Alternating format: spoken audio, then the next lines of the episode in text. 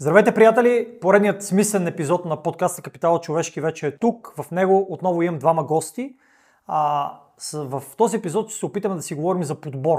За пазара на труда, за подбора, за подбиращи, за наемащи, за търсещи работа. Надявам се, че двете гледни точки, които сме подготвили, са достатъчно компетентни и еродирани хора от практиката. А, първият човек е Наталия Цветанова, която е менеджер подбор на колегите от Job Tiger, а вторият човек, с който съм имал удоволствието и да работя пряко е Добромир Минков, който управляващ партньор в Stanton Chase и в Scott Work България. Така че опитах се да дам две гледни точки, със сигурност ще бъдат повече от две, тъй като аз имам мнение по въпроса, и като не имаш, и като човек търсиш работа, така че запасете се с, така, с нужния ентусиазъм и внимание, започваме. Здравейте, благодаря, че ми отделихте време. И ние благодаря за поканата. За поканата, да. Ще си говорим с вас за подбор, като аз предлагам да се фокусираме последните 2-3 години. Да не обхващаме някакъв период от прехода насам, защото много ще се разлеем и няма да ни стигне времето, което сме определили. Така че последните две години какво наблюдавате вие като хора на полето, образно казано, в подбора в България? Има ли хора, няма ли хора, какви хора има, къде са, задържат ли се, привличат ли се? Почваме първо с дамата, когато има двама джентълмени. Разбира се, винаги. Наталията. Благодаря.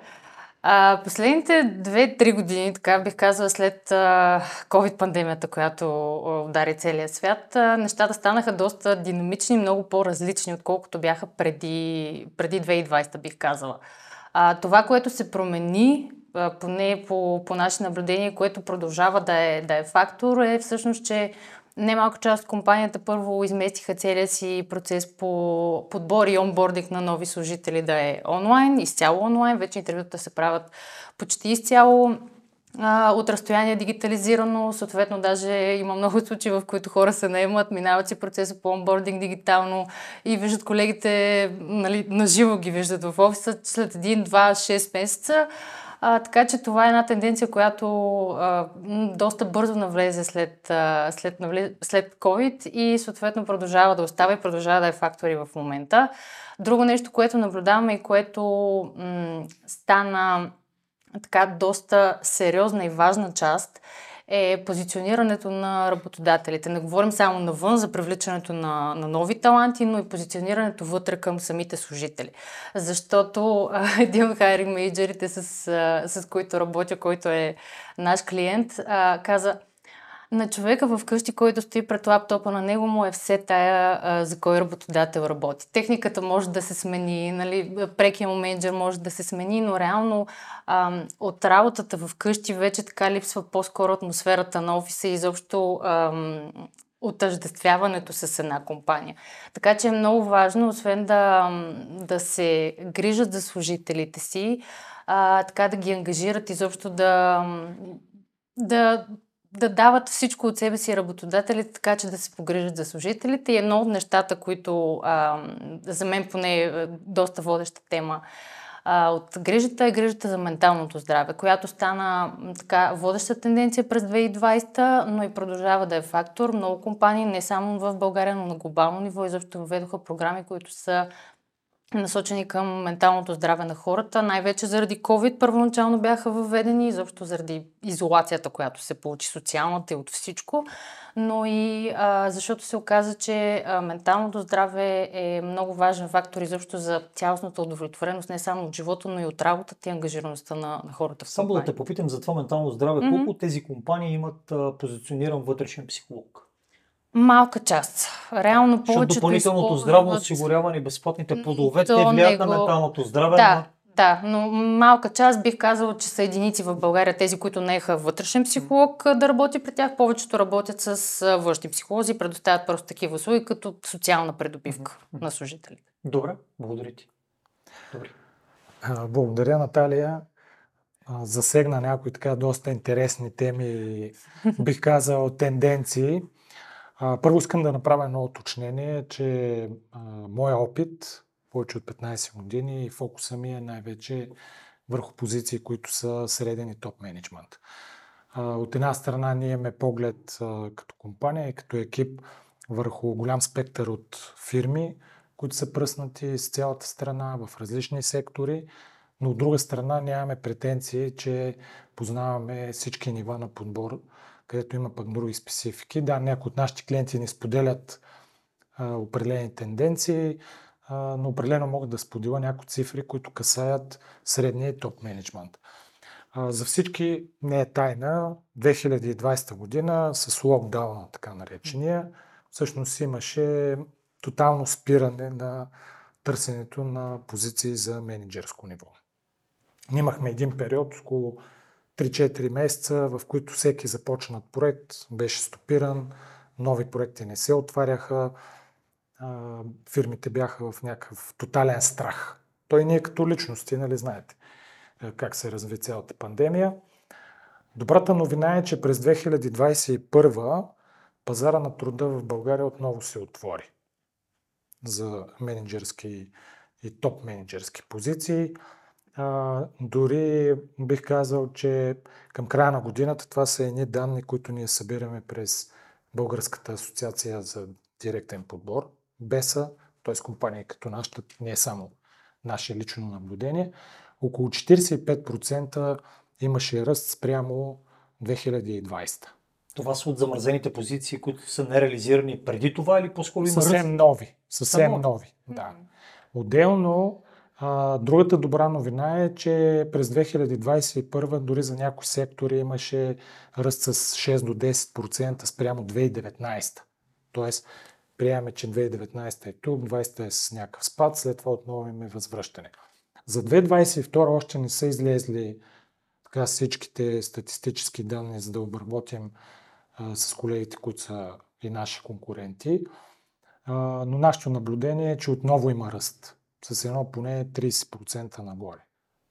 Тоест има търсене, нашата економика расте, въпреки, а, тук използвам случая да кажа, въпреки всичките негативни приказки в медиите. Аз съм голям а, така, гледам да съм и реалист, но и позитивно настроен. Така че България на макро ниво и в, не само в високите нива на търсене, но и в ниските има ръст. Което е добрата новина. Сега тук голямото предизвикателство, за което смятам и Наталия ще се съгласи, и ти каза, Милене, а, има ли ги хората, няма ли ги, какво се случва с тях. А, пазарът на труда не е в а, равновесна точка. Тоест, какво, какво означава това? Това означава, че в определени сектори и за определени позиции има огромно търсене. Има доста хора, които също искат да влязат в този сектор. Нали ще кажем кои са и секторите. Съответно, имат желание да започнат работа на различни нива в тези сектори. Но, тук отваряме една скоба, ние като отворена економика и като а, много от компаниите, които се развиват, те са свързани с доставчици, клиенти в чужбина, т.е. ние сме част от европейската економика, както и от глобалната. Трендовете на развитие на компаниите са много по-големи от тренда на развитие на личността. Тоест, дори да имаш голямото желание ти като професионалист да наваксаш новите тенденции, времето, което можеш да отделиш, естествено с изключения, но в масовия случай не е достатъчно и самите компании не предоставят достатъчно време хората да наваксат тези дефицити.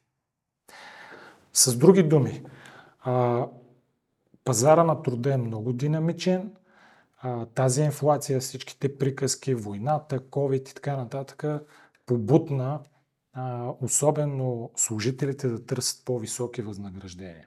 Това е огромно предизвикателство за економиката, защото да, също от позицията на служител, да кажем, или член на екипа, може да искам много по-високи възнаграждения, което е нормално. От друга страна обаче, тук ако говорим за компании, които са в производствения сектор, в BTO-та, BPO-та, т.е. големи а, изнесени центрове с над 500-1000 човека и нагоре, а, там сами разбирате, че като абсолютна стоеност цената на труда се покачва неимоверно много. Тоест, това е един натиск, който по някакъв начин работодателите трябва да управляват. Mm-hmm. И не на последно място, което смятам, че е най-голямото предизвикателство. Окей, хората искат по-високи възнаграждения, в това няма нищо лошо.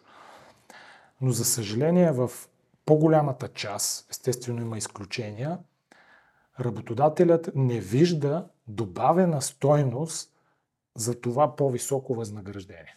И там се получава едно огромно разминание. Да. А, служителите търсят по-високо възнаграждение, има недостиг на, аз тая дума кадри много не я харесвам, но на човешки потенциал. От другата страна обаче тези, които избират, особено ако са собственици на високо ниво менеджери, които вземат решение и виждат къде е стойността на, на, на хората, които ще наемат, се получава едно много голямо разминаване. И това прави пазара много турбулентен и много хора казват, ама уж няма хора, а пък като кандидатствам за работа не ме наемат. Ами все още има подбори не се наемат а, всички хора, защото м, така не всеки, който кандидатства пък е подходящ. Но пък да. А, аз си благодаря за цялата тази вметка и цялата аргументация в нея. М, Аз ще ви споделя още в началото на разговора резултатите, част от резултатите на едно мое проучване, което го направих в края на 2022 с 853 човека. Последният въпрос е Кое искате да ви се случи в професионален план през 2023 най-силно? На първо място е по-високо възнаграждение с близо 40%. Не сме очудени. На второ място е да имам доходи от няколко места, което по някакъв начин искам да ни бъде следващата отправна точка, дали и доколко пазара на труда е гъвкав при по-разчупани трудови договори, по-разчупани граждански договори, договори за, за, на проектна база или за нещо подобно. На трето място е 4-дневната работна седмица. На последното седмо място, кое смятате, че може да бъде? Нямам На последното седмо място хората, тези 853 човека, които съм анкетирал, а, са споделили, че най-малко иска да им се случи хибриден начин на работа с 4%. Това дадено си се приема вече или хората искат да се връщат в офисите? Приема се абсолютно за даденост, според мен, защото преди а, COVID, бих казала по-големите глобалните компании, IT най-вече, те предлагаха опцията за home office, но тя беше по-скоро, да речем, 3 дни в месеца, 5 дни в месеца, нали, съотношението офис-home office беше доста по-малко. След 2020 и особено също с последните 3 години, по-скоро ам, дали ще работиш а, от вкъщи или ще работиш от офиса, хората дори не, не, го, не си го поставят като въпрос и не го поставят като въпрос пред работодателите. Те знаят, че ще работят от вкъщи или ще се изисква от тях да ходят един-два дена в офиса, защото пък немалка част от компаниите последната една година, бих казала, започнаха малко по малко да връщат а, хора в офиса или поне да се опитат да ги, така, да ги социализират отново с, с колегите. Но пак а, съотношението между home office и между работа в офиса е много повече в полза на, на home office. Тоест хората продължават да работят от вкъщи. Затова се приема по-скоро като даденост. Изобщо не е, не е фактор, който се а, поставя под въпрос от, от хората, когато сменят работа. Но тук само нещо, ако мога да добавя. А, абсолютно съм съгласен. А, ние наблюдаваме през наши клиенти а, хибридния модел, нали, в малко по-лошия случай, класическия home office, наистина аз съм съгласен, че почти го приеха хората като даденост. Но той поставя компаниите в доста дилеми. Особено изключвам технологичния сектор. А, мога да дам пример с едно огромно предизвикателство с производствения сектор.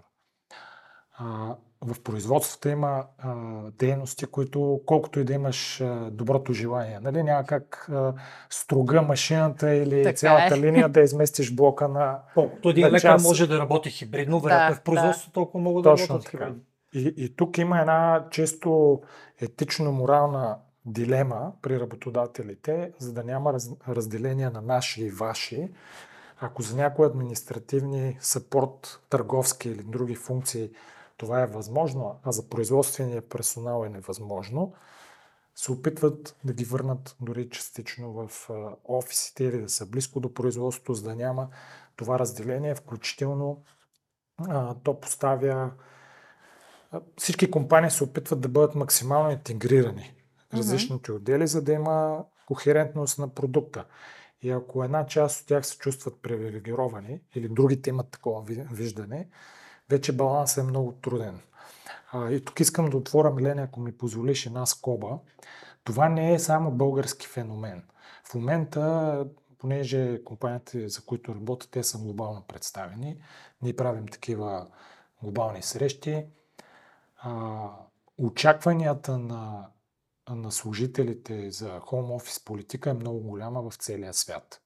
Особено, нали, говорим за цяла Европа, далечния изток и, да кажем, Съединените щати. Нали, това са така тези региони, в които това е доста развито. От друга страна, идва в... То не отскоро, има една тенденция хората не искат да работят така наречените 3D работа. D като от английски dem, т.е. нещо монотонно, difficult, нещо, което е трудно и dangerous, нещо, което е опасно. Това е една тенденция в тези пазари, която освен home office, политиката и всичко това напрежение, което се се опитват по някакъв начин да върнат хората, създава допълнителен натиск, тъй като много хора, особено това е валидно за Европа, въобще не желаят да работят в производства, в сектори, които са по-консервативни от времето на следвоенно-индустриалната економика. Те имат точно това очакване, което а, ти го сподели, да работят на проектен принцип. Да. И ако отделните проекти не са бият и не са конкурентни, като фирми или като конкретика на проектите, по които работят, търсят да ги съвместяват, ако може не на едно място, на две, на три места, да бъдат под някаква форма фриленсъри и може би за определени а, позиции това е бъдещето. Това е бъдещето, защото и за самите работодатели е огромен лукс да държиш високо квалифицирани хора, които реално ти не можеш да им използваш на макс. Мен това ще да. следващия въпрос. Доколко работодателите в България стават по-гъвкави за това да предлагат на някой нетипичния универсален 8-часов трудов договор, а да са малко по-гъвкави и разчупани, защото аз мога да работя някъде 8 часа, но спрямо моята организация на времето мога да работя някъде 2 или още 4, на 4 часов работен договор. И едновременно хем да запълвам някъде още някаква нужда от а, експертиза, хем да съм си на регулярното място, без това да ме ощетява там. Наталя, Доколко са разчупани работодателите в такъв начин? Мисля, защото когато постоянно казваш колко глад за кадри има, в един момент има много скрити ресурси, но те предполагат малко по-различен начин на мислене и малко по-комбинативни подходи. Така е. Мисля, че България е доста консервативна в това отношение. В момента има около 46 000 отворени обяви, които циркулират в платформите за работа, със сигурност нали, някаква част от тях се повтарят. Абсолютно всяка една обява от тези, съответно и не само а, другите обяви, които се позиционират, са за 8-часов работен ден на трудов договор. Тоест, м- България продължава да е консервативна, може би ще продължи още следващите години да е консервативна в това отношение, защото продължава да се търсят хора, които да са фултайм при нас, да си работят за нас, само нали, за нашата компания, когато ги търсим. А, но пък хората си намират а, други начини, бих казала, за да първо да си докарат допълнителен доход, но и да в повечето случаи да си оплътняват времето. А, това, разбира се, е валидно по-скоро за, за технологичния сектор, за финансовия сектор, нали, секторите, които работят повече онлайн и изобщо нали, за производството трудно е, трудно е валидно. Но хората търсят нови проекти, работят като фриленсъри или пък хващат нещо за един месец да помогнат на приятел да си докарат допълнителен доход. Така че по-скоро ам, търсенето на, на допълнителен доход или допълнителна работа идва от кандидат, не от кандидатите, от хората, а не толкова от работодателите и това, което те могат да, да предложат. Вие а, подбирате хора, вие и вашите екипи подбирате хора не от една и две години вероятно сте се сблъсквали с много хора, на които е сложен етикет този overqualified. Mm-hmm. Нали така? Да. А, вероятно много от тези overqualified хора биха могли да се възползват именно от такъв тип договори. Някой работодател би могъл да използва тази а, свръхквалифицираност а, в свой плюс. А защо не го правят? Някой не ги съветва, не казват, или по-скоро от страх някой да ни е тук 8 часа, да може да го контролираме и малко да го микроменежираме. Ами ти, да, горе-долу в въпросите и от отговора. а, аз също само искам да добавя, че съм абсолютно съгласен с Наталия. Опитвам се да избягвам генерализации, но моите наблюдения са, че ние сме все още доста консервативно общество и като економическа, как да кажа, ако държавата ни е една економическа единица, тя е относително доста консервативна и все още не успява да създаде условия, а, даже не на ниво хора, а на ниво сектори, на ниво индустрии, да се намери една а, взаимност, допълване и така нататък. Ние като, като общество в момента минаваме, а, с теб преди сме си говорили на подобни теми, минаваме а, един етап на много силно фрагментиране. Първо да се разделим, пък после ще се съединим. Нали. Съединението уж прави силата, ама ние само сме го заболи като лозунг, а пък това не го изповядваме като в ежедневието си. Аз не съм експерт в трудовото законодателство и не мога да кажа доколко нашето законодателство е гъвкаво и дава възможност за подобни схеми. Но, но това, което ти сподели, има една такава тенденция, че ние се опитваме, и аз го наблюдавам, са доста менеджери, които са наети през нас, се опитват да си контролират хората изкъсо. Нали, това е някакси ни е останало а, приказката най-добрия начин за доверие, там как беше контрола, да проверим. А, от друга страна ще ви дам един пример много интересен. А, ние имахме клиент, това беше преди години, една от топ банките. Въпросът е, че там говорим за, примерно, хиляди служители, да не цитирам точна цифра.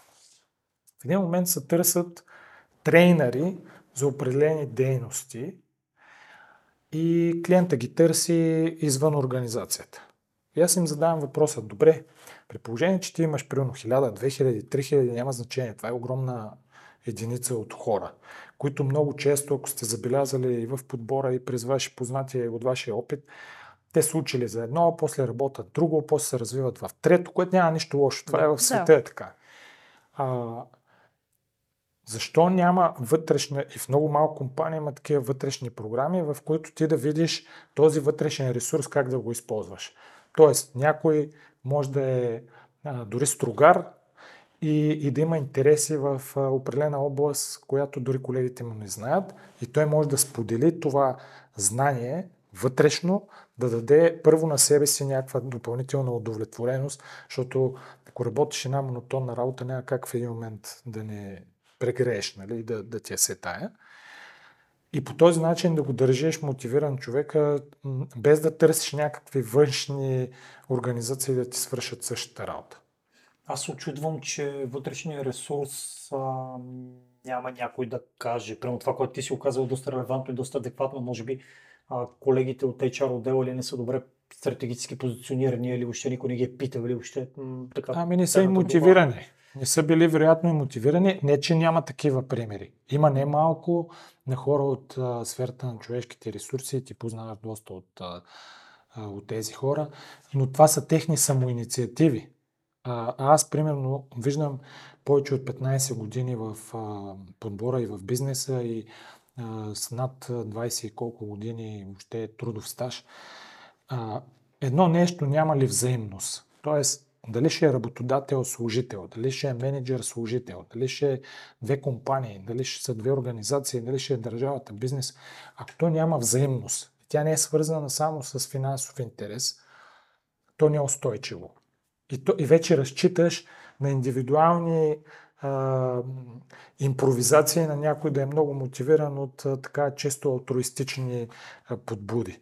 Това не е политика, която може, нали, ако говорим за максимизиране на ресурса. И точно тук, понеже проблеми колкото искате в сферата на човешкия капитал, аз си мисля, че това е една от посоките, тъй като може да ни е малък ресурса в България, но аз съм се убедил, че има много читави хора.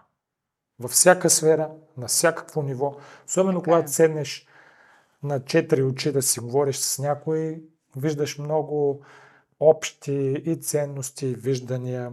Обикалям доста из страната, тъй като имаме клиенти предимно производства из страната. Хората навсякъде горе-долу търсят едно и също.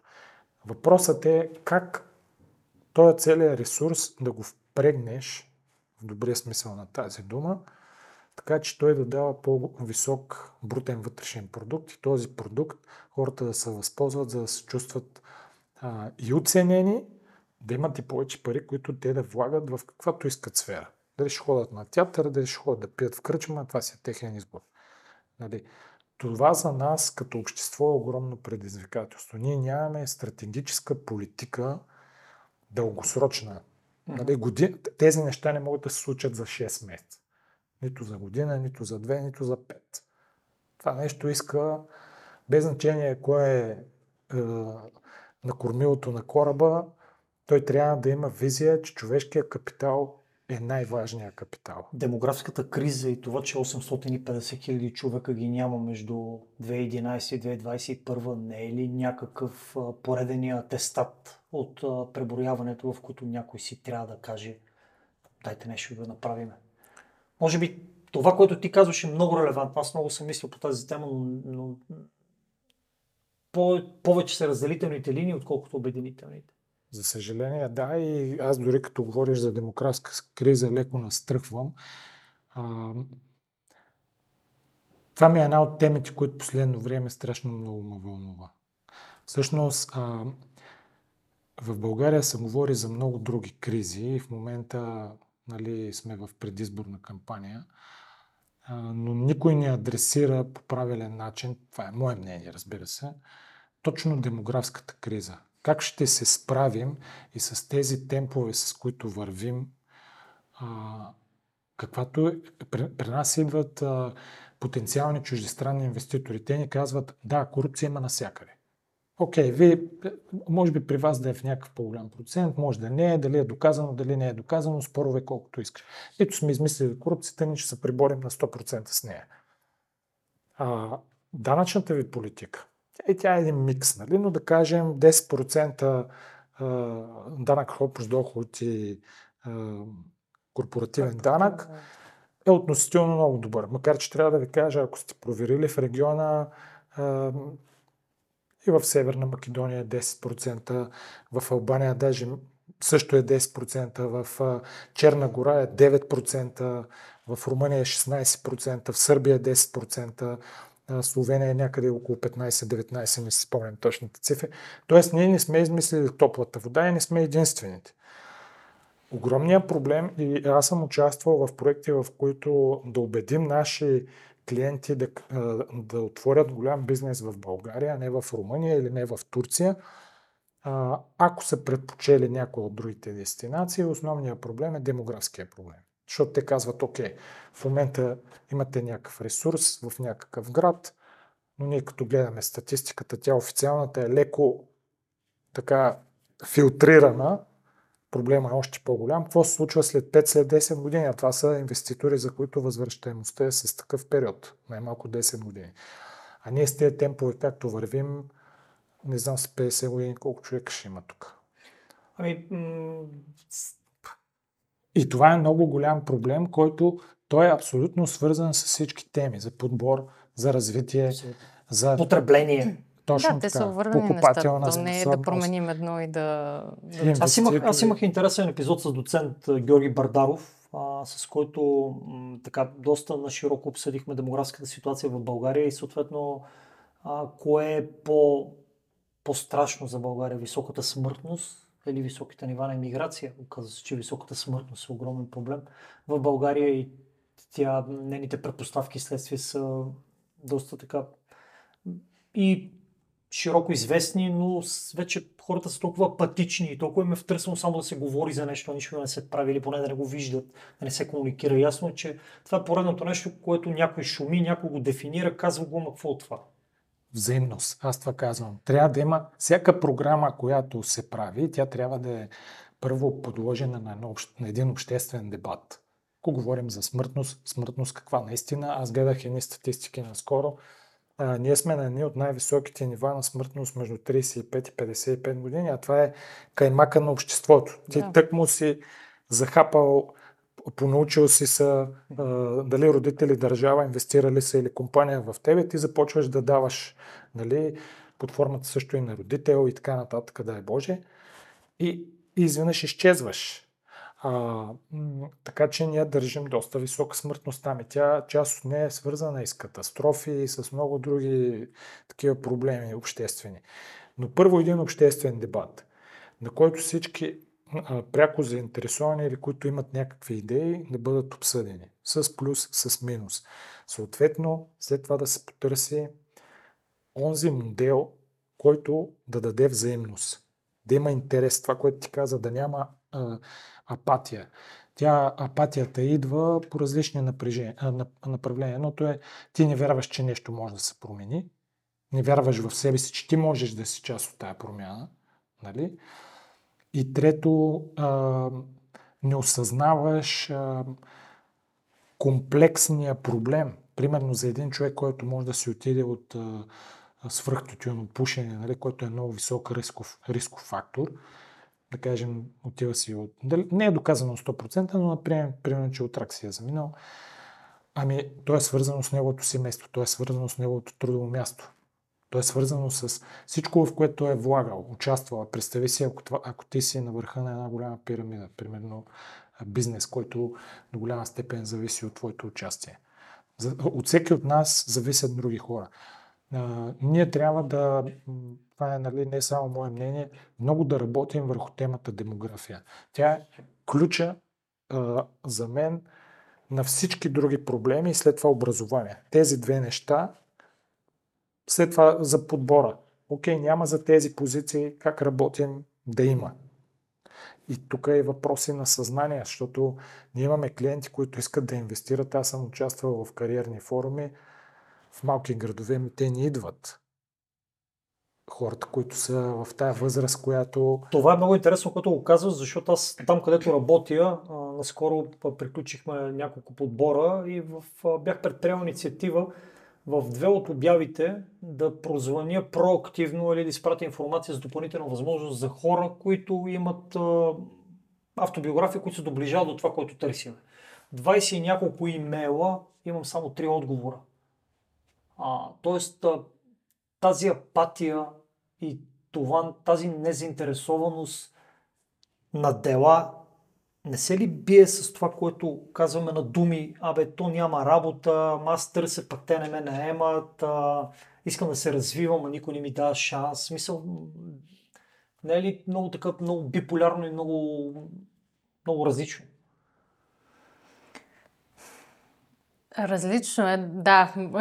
Бивалетно, биполярно, нали, можем а, много думи да кажем. Въпросът е и а, първо, кои са хората, които казват, ми то няма работа. Нали, в повечето случаи, за, за съжаление, а, и младите, които те първа излизат от университета и хора, да речем, които по някаква причина не, са, не успяват да се задържат на, на едно място, не успяват да направят кариера, нали? те по-скоро имат в главата си идеята, ами аз искам много пари да изкарвам, нищо да не правя в замяна на тези да, пари, днес тук и сега, ако може нали, веднага по възможност. А, според мен а, младите и изобщо хората, които остават в България, които умишлено избират да останат в България, не да отидат да си търсят късмета в чужбина, правят страшно много за развитието на, на всичко. Демографска криза, нали, да, да подпомогнат всъщност а, създаването на следващото поколение, но и правят много по отношение на различни бизнеси, инициативи. Защото опитват се да, да променят нещата те, защото, за съжаление, виждаме и през последните години, може би ще продължим да го виждаме, че а, когато няма някой отгоре, т.е. правителство, а, изобщо управляващи, които така да, да се обединят около една обща идея, хората малко или много взимат нещата в свои ръце. Да, случва се много бавно в повечето случаи, а, изисква много усилия от тяхна страна, но изобщо не са малко изобщо бизнесите, а, идеите, които тези хора имат и които решават да ги правят именно тук в България. Да, това отнема страшно много време в повечето случаи, продуктите на тези идеи, изобщо на бизнесите, а, може би ще започнем да ги виждаме след минимум 5 години, да не кажа повече. Но аз, аз съм по-скоро така позитивно настроен човек и смятам, че всеки, който е останал тук, знае защо е останал. А, аз съм била също изправена пред този избор дали да остана или да, да изляза, но нито ден не съжалявам за това, че, че съм останала, че а, помагам с професията си, с това, което правя като, като човек и като специалист и смятам, че страшно много хора мислят по абсолютно същия начин и се опитват да видят доброто и да направят добро за, не само за себе си, за близките си, за семействата си, но и за, за държавата като цяло и за бизнесите тук. Мен ми е много интересно, защото ти работиш с производства, които предимно са извън София. Аз не съм от София и посещавам различни адреси и градчета и селца, в които виждам, че хората, большинството от, от тях там са малко на първият етаж на пирамидата на масло. А, мислиме как да хапнем, да пинеме, нищо не зависи от нас, ние не можем да променим нищо. Аз лъжа, че работя, те ми лъжат, че ме, че ми плашат. И така, а, живота е един безкрайен празник. А, осъзнал съм, че първо живеем в два балона. Един е балон на LinkedIn. Животът да е извън LinkedIn. Цялата да. пудра и всичките там весели, хубави, усмихнати хора, които са адски щастливи. Всички са лидери. Да, Лидерски послания. Да. Другия Вътре сме. Да, нали? другият балон е София. София не е България. Uh-huh. Има излизи, из, така, на различни места. Ти сега ще споделиш малко повече за твоите наблюдения, но има различни места, а, които са, айде не забравени от Бога, но местни дерибеи, местни чурбаджи още колят и бесят. И тези хора по някакъв начин, а, които го населяват тези места, те избират дали да останат там, дали да тръгнат, ако тръгнат, къде отиват. Да. Нямам въпрос, изказах впечатление. Интересно ми е ти, обикаляйки България, намираш ли някаква разлика? Как е в Видин, как е в Петрич, как е горе в Добруджи? Менталитета. Да, много интересно и така засягаме много интересни и болезнени и хубави теми, защото те трябва да се обсъждат, а, за да се намира някакво решение. Първо да кажа, че съм абсолютно съгласен с Наталия. Аз съм а, много позитивен като човек. А, вярвам в доброто във всеки един и че това е пътя да, да градиш мостове. Крайна сметка, всяко човешко същество има нужда доколкото си спомням, ти си психолог по образование. Да. Така е. Аз съм далеч от а, теоретичната подготовка на психологията, но като цяло дете страшно много обичам да наблюдавам, да комуникирам, да се докосвам до хората психологически, да ги разбирам. А, късно разбрах, що е то а, емоционална интелигентност, но явно съм го търсил като а, вътрешно усещане. За мен хората са важни. И това е първото послание, което всеки един, който се е на менеджерска позиция, управлява някакви хора, без значение дали в София, през LinkedIn или а, в най-малкото населено място, трябва да има човешко. Човещината в последно време е някакси бутната в, да използваме една стара българска дума, може би тя е и от руски происход, в кюшето. Нали? Ние сме изтласкали и това не е феномен само в България. Живеем в едно време на страхотен егоцентризъм. Той ни върти като една вихрушка. Социалните медии също създават различни балони. Кой в LinkedIn балон има, кой през Facebook, кой през Twitter, кой през Instagram, през каквото и да е социално виртуално общество, което дава възможност ти да се вкараш в някакъв изкривен образ. Такъв какъвто вероятно искаш или какъвто смяташ, че обществото трябва да те приеме. Но така или иначе това не си ти. Човешкото същество най-лесно може да го усетиш на жив контакт. Защото ние сме социално емоционални същества. Опитваме се много често да вземем рационални решения, но на практика дори при наши клиенти виждам, те търсят рационални доводи, за да докажат емоционалното си решение. Да вземат един или друг на определена позиция или да работят с един или друг по-добре. Та тук се връщам на твоя въпрос по отношение на регионите. За да може един човек да разбере даден регион, първо за себе си трябва да приеме, че перспективата на, на всеки отделен индивид е строго индивидуална. Нали? Един път. И втори път тя се формира до голяма степен от личния опит, семейната среда, груповата среда, в която той живее, не само къде е отрасъл, а там, където вече се е осъществил като личност. И всеки един от нас има нужда от а, приемане като личност, която в по-холистичен смисъл професионално, а, индивидуално, в контекста на семейство, mm-hmm. някакви роли. Един може да иска да е джендър, да е родител, да не е родител, да е сам. Каквото той се е решил, както той се е приел, той очаква, че по някакъв начин ще бъде прият от, от контекста на социума, в който живее. Това, което аз наблюдавам а, по различни населени места в България са наистина два феномена, ако може въобще да се обобщава. Един е, че когато човек а, не познава друго, той търси своята защитна реакция и да се вкопае там, където е, смятайки, че това е единствено възможното за него. Нали? Той се опитва на чисто психологическо ниво да оцелее. Защото ако тръгне прекалено много дарови, че живота му не е окей, че може би има други възможности, той не ги покрива и да не ги осъществява, това би го вкарало в такъв много негативен контекст. Тоест, хората във всяка социална общност се изграждат едни свои социални правила и, и много често ги втвърдяват, колкото е по-малка общността, за да се чувстват а, съхранени един вид.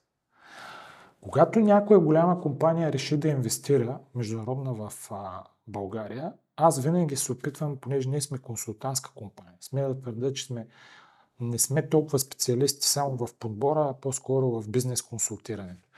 Първото нещо, което им развявам като флаг е къде ще инвестират, познават ли населеното място, Знаят ли какви са културните особености на това място?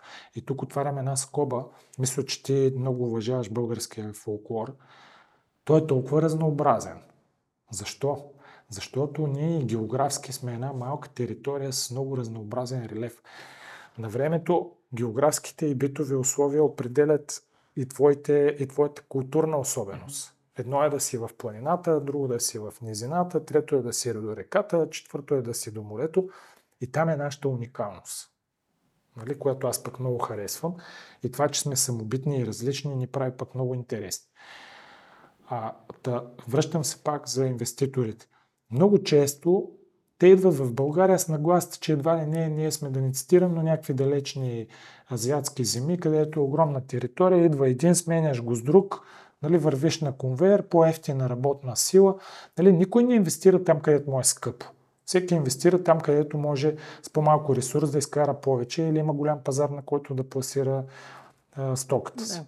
Напоследък нито сме най-ефтините в цената на труда, защото нашата ефективност не е от най-високите и продуктивността ни, нито пък сме голям пазар. Нали? И, и когато те идват с някаква подобна нагласа, се сблъскват с като удар с челно с влак. Защо? Защото ако ти в тази малка общност не уважаваш хората заради техните специфики, а се държиш, сякаш искаш да им виниш, че те не знаят как да живеят. Не, това е техен избор. Или че те живеят не по-европейски. Кой го казва?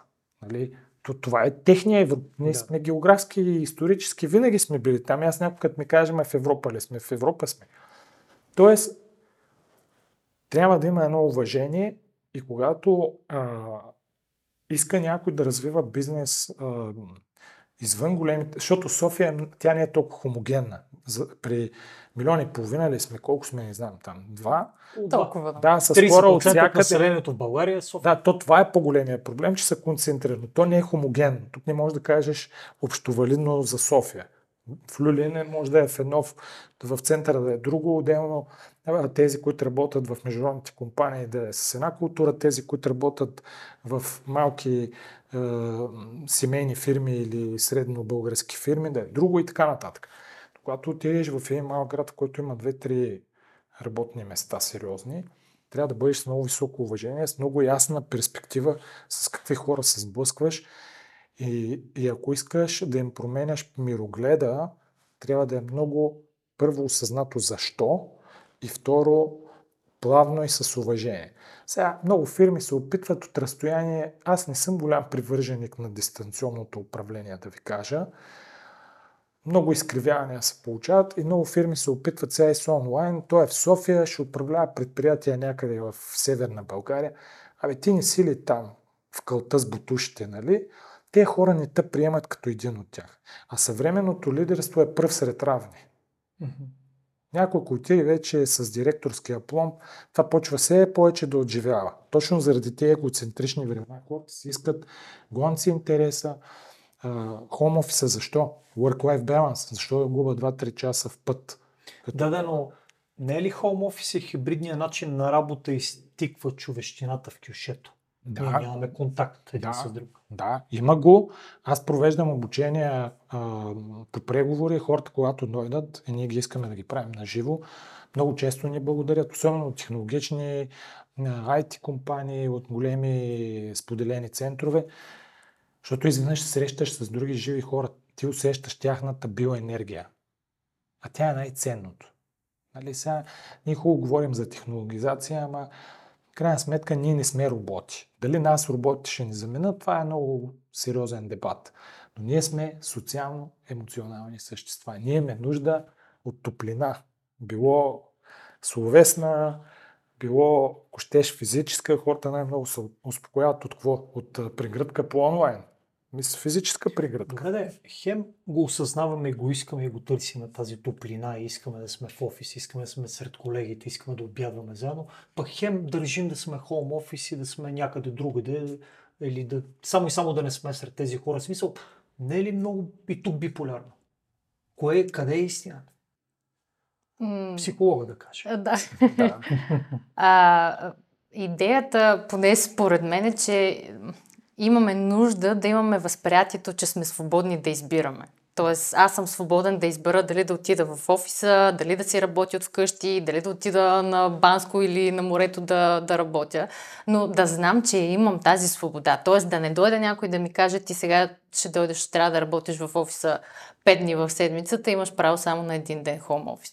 А, така че според мен от а, чисто идеята за свободата, свободата да избираш, а, може би идва и тази биполярност, защото хем искаме едното, хем искаме другото, но ние искаме да го избираме, не някой да ни го налага отвън. Ние трябва да, да сме тези, които ще кажем, аз си избирам това или си избирам второто или третото или четвъртото. Знаеш, и това в очите на определени хора, които една година се без работа, е много смешен дебат. Те казват, той пич, за какви хибридни неща, за какви петля ми говориш, аз искам да работя. Искам да е. работя, да се реализирам, искам някой да, да ми плати, искам да си изкарам доход, да не искам да прося. Вие ми говорите за 4-дневна работа седмица и за работа от вкъщи. Смисъл, това не е ли още повече да разделя хората и тези по-шумните, които врякат и крякат в LinkedIn, те да определят темпото. А те са реално 4-5% от трудоспособното население в България. Ами да, това е пак, връщам се на, на моята теза за егоцентричните времена. Всъщност всеки от нас е една своя вселена, един свят, само че ние живеем в едни турбулентни времена, в които те първа ще наместваме отново моралните, морално-етичните в социален контекст а, общоприяти правила. Тоест, в момента ние като индивиди се търсим колко свобода ни е нужна, тази свобода до къде ни води. При някои хора, както ти каза в при цялото ми уважение, но нали, в пирамидата на Маслоу, те нямат а, а, лукса да мислят по тези въпроси, защото те са на ръба на оцеляването. И то това го има в цял свят. Така че ти си абсолютно а, прав. А, въпрос на, на личен избор. Но най-хубавото нали, в цялата тази ситуация е колкото да изглежда ограничена нашата среда, аз мятам, че България има а, в България има много възможности. Страшно много. Въпросът е човек дали се е вторачил във върха на цървула си или дигнал малко глава. Като това нещо не е функция дали си беден и богат, това е нагласа за живота. Тя може да ти се формира и по трудния начин. Има много хора, които са минали през много тежки финансови периоди, които точно те са им отворили мирогледа по трудния начин. Обратно има други хора, които пред тях са всичките възможности и той казва, ама е, тук ни ми дават, там не, не ме развиват, еди къде си нещо. Тоест той има нагласата, че някой му е длъжен за нещо. А реално истината е, колкото и да е болезнен, аз провеждам едни менторски програми с млади хора, аз им казвам, вижте, забравете, че някой ви е длъжен за нещо. Даже родителите не са ви длъжни.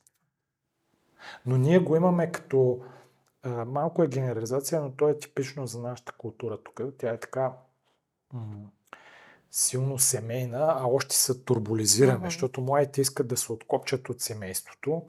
От друга страна пък тия основи им липсват, тая сигурност. Ние, например, имаше едно глобално проучване. България е, знаете ли коя е думичката, която ни характеризира в сферата на ценностите? Коя е? Семейство, може би. Близкост. Свързано е с семейство. Друг опит. Майка. Не знам. То е свързано пак с семейството. Може би ще кажете традиции, нали, история. Mm-hmm. На върха на тая пирамидка е сигурност. Сигурност. Затова и ние сме на първо място по собствени жилища. Въпреки, че сме най-бедните в Европа, реално 95% от работещите в България, било като със собственици или собственици, притежават някакъв имот. Добре да ако това му дава сигурност. Ключовата думичка е сигурност. И изначално сме несигурни за нашето бъдеще. Как правим дългосрочно си стратегически планове за, за развитие на нас като хора, компании, като бизнес? Ами правят ли? Аз а, съм го виждал в много малко фирми. А пък на държавно ниво въобще не съм го виждал. Ти, за да развиваш нещо стратегически, трябва да кажеш, ако сега си тук, след 20 години, 30, къде искаш да се видиш? Ей тук. Бъдещето е проекция на миналото и на настоящето. Да, може би ще има някакви отклонения, но няма как аз да... Моята стратегия е да, е да тръгна за Бургас, но не съм си определил посоката. Примерно, че ще мина през Пловдив, през Стара Загора. И, и в един момент, след две години се окажа в Драгоман и да продължавам да вървя и да казвам, ще вървим напред и нагоре, като моята цел е Бургас. Нали, аз къде съм? Тоест, ние един път на индивидуално ниво не ни възпитават, аз имам доста забележки към образованието, не можем да дефинираме, що е то личностно развитие. Окей, то за, за, за всеки индивидуално си носи отделни характеристики, но има и някои общо валидни, има и някои обществено валидни. Никът не може да ги дефинираме, по-развиваш. Развиваш, а, ти си в а, реактивния модус, нали, в който като, като няма софтуеристи, отваряне няколко, а, нали, в, в бизнеса няма вакуум. Отваря, както виждаш, се отвориха няколко университета за софтуеристи. Някои от тях са така и печатница за сертификати, но да. Окей, okay, но, но има опити. Има. След това ще, ще се окаже, че ни трябват, ако някоя голяма автомобилна компания дойде те искат хиляди инженери да имаме. Не ги нямаме автомобилни. Къде ще ги имаме? Оп, в един момент ще отворим, ние ще правим някакви за инженери. Нали? Тоест, това е реактивен модел. И, и лошото е, че когато дойде опортюнитито, как се готви инженер? Той не става за една нощ. Още повече, че отдолу, е. когато нямаш млади хора, които не се раждат, откъде да Това пък, да, това е от девичната. Номинално го нямаш. И това. Но, а, нали, за да не изглежда много черногледо, а, за мен нещата трябва да бъдат прости. Къде се целиш като индивид? И това трябва да се формира още на ниво семейство. След това на ниво учебна система в първа, в ранна възраст. След това, че ти задължително трябва да преминеш някакъв етап на усилия. В момента пак с този егоцентризъм и всичките социални мрежи, някой видял нещо, нали? Жабата видяла, че подковават вола и тя надигнала крак. За една нощ те ще са най-добрите инфлуенсъри за една нощ. Той е отишъл на две тренировки по футбол, той е вече Меси или Роналдо. Нали, майката викала, ето го следващия гений. За една нощ иска да е нали, най-големия инженер, за една нощ иска да е менеджер топ. Всяко нещо си има технологично време. И, и ти плащаш някаква цена. Време, усилия, лишаваш се от нещо за сметка, защото времето е абсолютно ограничен ресурс. Абсолютно. И това е огромно предизвикателство за младите. Защото те искат бързи резултати, обаче не са готови. Има изключения. Има един процент, които са научили урока, но... Ще ви задам няколко бързи въпроса, Да. за да разчупим. Тези няколко, те са 17. те са общовалидни и за двамата. Добре. Готови ли сте? Да. Да. Още ли се води война за таланти и кое е по-трудното да се привлекат или да се задържат? Бих казала да, още се води, ще продължи да се води и в момента по-трудното е да се привлекат. Да, води се и масово хората смятат чуждата кокошка патка. Тоест, не влагат. А, ние сме на последно място в Европа по а, вътрешно фирмени обучения. Тук изключвам големите корпоративни компании, в които това е А то е централизирана политика. Но ние имаме над 100 000 действащи фирми. А, и постоянно някой си мисли, че отвън може да привлече, нали, да, а, а всъщност вътре дремат едни хора, които също имат талант. И за мен всеки човек е с някакъв талант. Трябва ли в обявите за работа да бъдат публикувани заплатите и защо сега това не е масова практика? М, Да, трябва да бъдат публикувани. Прави се много в чужбина. Там по-скоро е станало като задължително, задължителен фактор от всяка обява. В България не е толкова разпространено, за съжаление, но това помага и на кандидатите, и на компаниите. Ако кандидата знае какво компанията може да предложи, той може да прецени дали да кандидатства. Съответно, компанията знае, че той е видял какъв е диапазон на заплащането, знае, че може да си позволи този талант и каква е неговата цена и улеснява, може би, до, до някаква степен процес. Защо не се прави? Сива економика, някаква тайна на... Може би до някаква степен е тайна. Нали, ние не сме свикнали да си а, така, да се позиционират а, изобщо диапазоните на заплащане и се смята като тайна. Нали, да не види конкуренцията или да не види Пешо колко му е на Гошо заплатата. Ако те са, ако те са така логически създадени тези заплати и, и дремят върху някакви данни, метрики, някакви модели, Мгм, са справедливи, що трябва да са тайна? Аз, между другото, имам различно мнение като отговор на този въпрос. Според мен не трябва да се Добре. публикуват. Те не се публикуват. И основната причина е точно това, което ти каза. Много е трудно да дефинираме на ниво общество, а пък, защото тогава те се разкрият пред цялото общество. Mm-hmm. Всеки, който иска, може да види. Може да дефинираме справедливи, каквото и да значи тази дума, критерии за това кой какво и колко трябва да получава. Това е много субективно, понеже парите като цяло и цената, дали ще е на труд, дали ще е на някаква стока, трябва да се разглежда през призмата на стойност. Тоест за теб, за мен, за него, тя каква стойност има.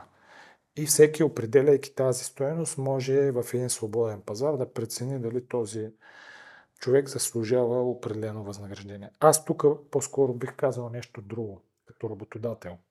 И то вече е нали, в две фирми. А, и преди като менеджер на доста големи екипи с предизвикателство по темата възнаграждения. Посоката е, особено на небалансиран пазар като нашия, много форми на допълнително възнаграждение. Тоест, а, допринасяш нещо на фирмата в някакъв етап, на проекта или на свършването на работата си или на някакъв времеви диапазон, получаваш допълнителен бонус. Българина трябва да започне да се превъзпитава към резултати. Нали, защото някой вика, аз много работя. Не е важно много да работиш, важно е какво си постигнал. Нали, какъв резултат, какъв продукт даваш. И това за мен е посоката. Иначе ние ще отворим така огромна котия на Пандора. Примерно, че някой менеджер получава три пъти от някой друг, той ще каже, той ли бе, какъв е той сега, как ще взима три пъти повече от мен? Ами ако служителят под него получава повече от менеджера. Тогава става още по-сложно. Защото има такива ситуации. има, разбира се, особено ако е на ключова позиция, ако някой така е преценил или... Тук, между другото, това е свързано с трудовия пазар, особено от а, 2001 насама и преди това го имаше. А, нивата на вътрешно покачване на възнагражденията изостават спрямо тези, които влизат отвън. Да. Така е, да. Което не винаги е най-справедливото. И това също е една котия на Пандора, която трудно може да управляваш с обявяване на възнаграждение. Едва на третия въпрос сме от 17. Кои са най-успешните канали за подбор на кадри на база опита ви? Кое е най-успешно? С цялата специфика, че зависи от позиция, бранш. Да, със сигурност е така. Най-успешното е препоръката. Препоръката. Препоръката за мен е най-най-успешното и винаги ще продължава да е най-успешното, защото човека, който препоръчва външен, той знае какво е в компанията, може да я продаде. А как се минимизират от тези меркантилни напани на хората да стават трудова борса и само и само да препоръчат а, всеки, за който се сетят, за да могат да си вземат комисионата? Трудно се минимизират, но тук по-скоро се намесва вече ролята на интервюиращи процеса, който е да, допълнително да отсее, не само на, на база CV. А, има механизми, начини по които това може да се хване и нали, ролята на последващите интервюта може би до някаква степен и точно тази, за да се минимизира, но няма как да се избегне на 100% със сигурност. Добре, Доломир. Кои са най-успешните канали на подбор? Директен подбор, разбира се. Добре, кое е най-нетипичното място или ситуация, от която сте се намирали потенциален нов служител? Хм.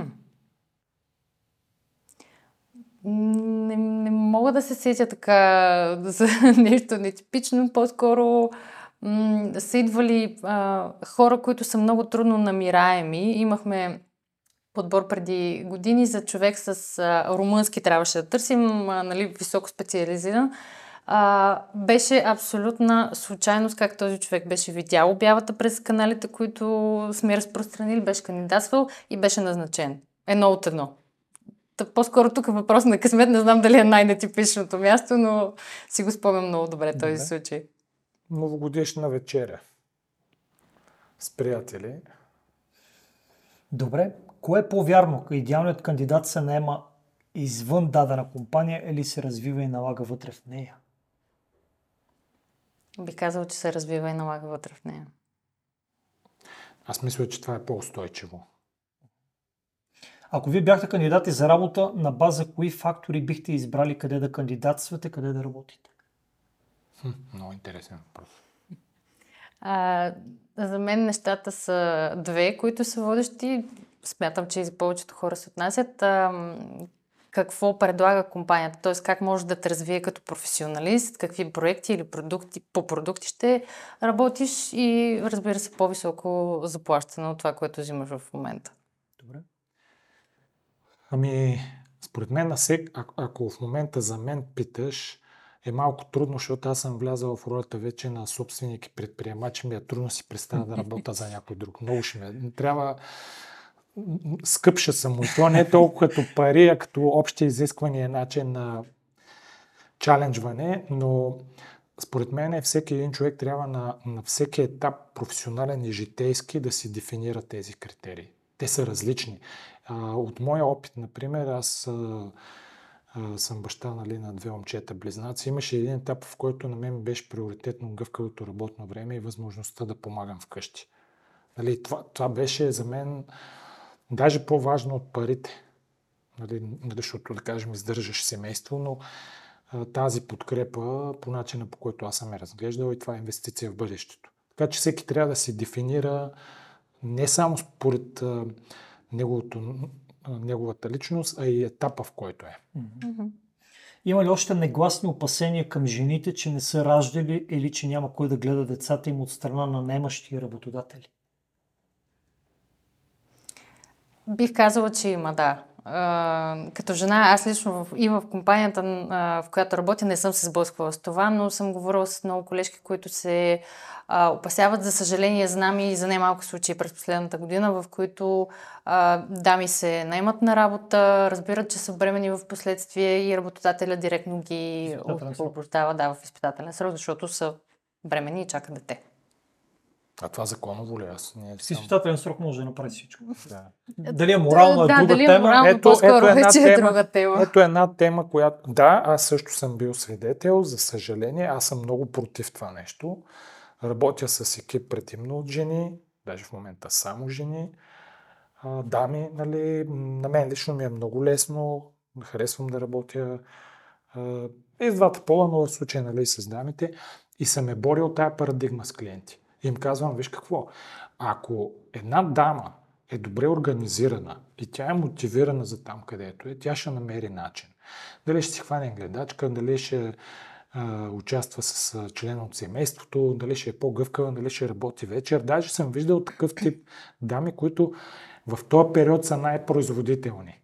Нали? Тоест не трябва да се генерализира и да се а, хората да бъдат... А, освен това, ами не дай си Боже, нали, а, така аз винаги гледам емпатично да вляза, ами дамата може да е бременна, а не дай си Боже да й се случи нещо по време на бременността. Защо трябва да я сегрегираш на база на нещо, което даже не е факт?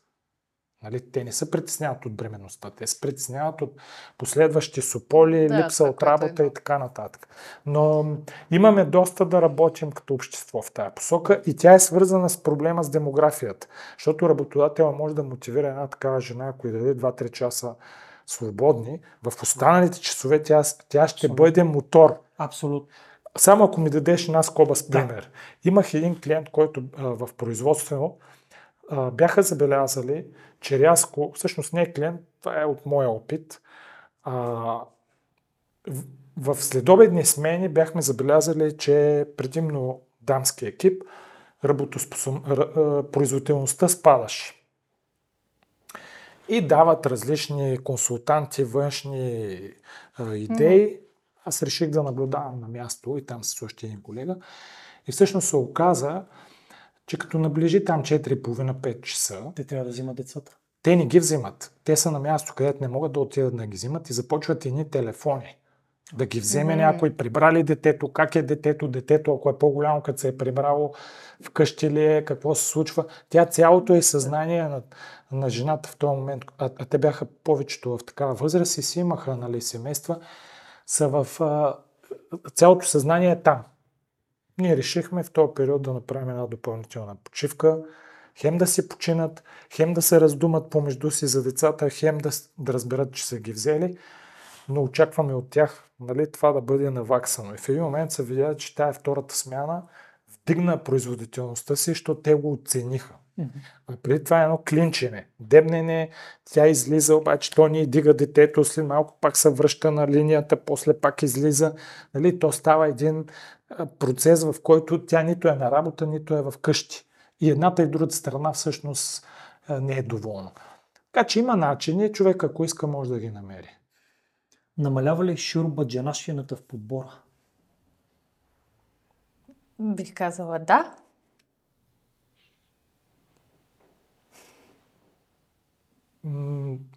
Аз не мога еднозначно да отговоря. В сферата, в която ние работим, това са предимно менеджерски и топ менеджерски позиции с един доста голям процент на корпоративни компании, там нивото на такова нещо е много ниско. И винаги, откакто аз работя, е било ниско. За останалата част няма много наблюдения. В малките населени места, това, което ти каза, там е неизбежно на този етап. Поради самата ограниченост и специфика. Да. Как може да се измери ефективността на един подбор и същата на един подбираш? Ефективността на един подбор. Ам... За колко време наемаш а, човека, най-вече. Съответно и на подбиращия. За колко време затваряш на позиция. Защото колкото повече работно време вкарваш, толкова по-скъпо струва ще този подбор и, и крайната цена, която клиента ще плати, нали, ако работи с агенция, ам, трябва да покрива работното време, така че да всъщност компанията да е напечалва накрая. Освен, че го наемаш, има ли отношение агенцията или подбиращия, колко време този човек се задържи на работа? Трудно ми е да кажа дали има. Понякога, да, отношението, нали, благодарността, един вид на, на кандидатите, че сме им помогнали да си намерят работа, да, но по-скоро това вече си зависи от компанията, защото нашата нали, работа като, като агенция, като посредника е до, до един момент. След това вече си започва а, комуникацията с компанията, изобщо култура, всичките неща, които вътре се случват, така че по-скоро това си зависи вече от компанията, екипа, атмосфера, култура. А ефективността на един подбираш, на един твой колега, примерно, който се занимава с подбор, как се измеря? Колко бързо затваря позиция, колко позиция затворя за месеца? Да, колко бързо затваря позиции, колко позиции затваря, а, откъде идват кандидатите, т.е. дали намира най-правилните места, така че да достигне до максимално много кандидати с минимални усилия. Така че това, това са част от факторите. Добре. Как може да се измери ефективността на един подбор и същата на един подбираш? В нашия контекст а, ни даваме гаранция, така че човек трябва да се задържи при всички положения в гаранционния период, което означава, че клиентът е доволен и кандидата, който е нет през нас, също е доволен. За мен този триъгълник е много важен. Консултант, клиент, а, кандидат. А, а най-удовлетворяващите проекти са тези, в които тези хора са се развили по-дългосрочно, дори са били промотирани. Ние проследяваме. При нас е много бутиково и можем да го направим. Mm-hmm. А иначе за а, човека, който провежда подбора са няколко критерия. Първо, дали затваря позициите. Второ, колко от тях затваря и как ги затваря, в какъв срок. В срока, който е оказан и е договорен с клиента. И колко от тях са задържали и не е влезъл в гаранция. Нали, така че ние ги имаме тези метрики. Тук само като статистика мога да ви кажа, без да цитирам конкретни цифри, броя на плейсментите в нашата услуга започна да намалява. Особено когато не е в София. Mm-hmm. Хората не искат да се релокират. Доста е трудно, особено в индустриалния сектор. И, и понякога търсим, търсим, борим се с клиента. Той е доволен принципно от хората, които на моменти предлагаме от целия подбор но за съжаление го няма крайния резултат. И там се опитваме да помагаме с развитие на хора отвътре, програми, които да са за лидерство и така нататък. Защото това е една друга скоба, но българина не е много мобилен. Той затова иска home office, защото много не иска да работи далеч от мястото, където живее. Дори това съм го срещам като парадигма и в София. Нали, два крайни квартала почва да става голям проблем. Което е странно, да, аз работех с една бразилка от Сао Пауло и тя казваше много ми е странно как човек от Орлов Моз му е трудно да се предвижи на Симеоновско шосе. Аз идвам от 20 милионен град, в който 20 часа отиване и 20 часа връщане ми е празник. Да, да. Добре, следващия въпрос. Кога трябва и кога е риск да наймам свръхквалифициран кандидат? Хм. Кога трябва... Трябва е много силна дума за мен. А, но по-скоро, ако намираме...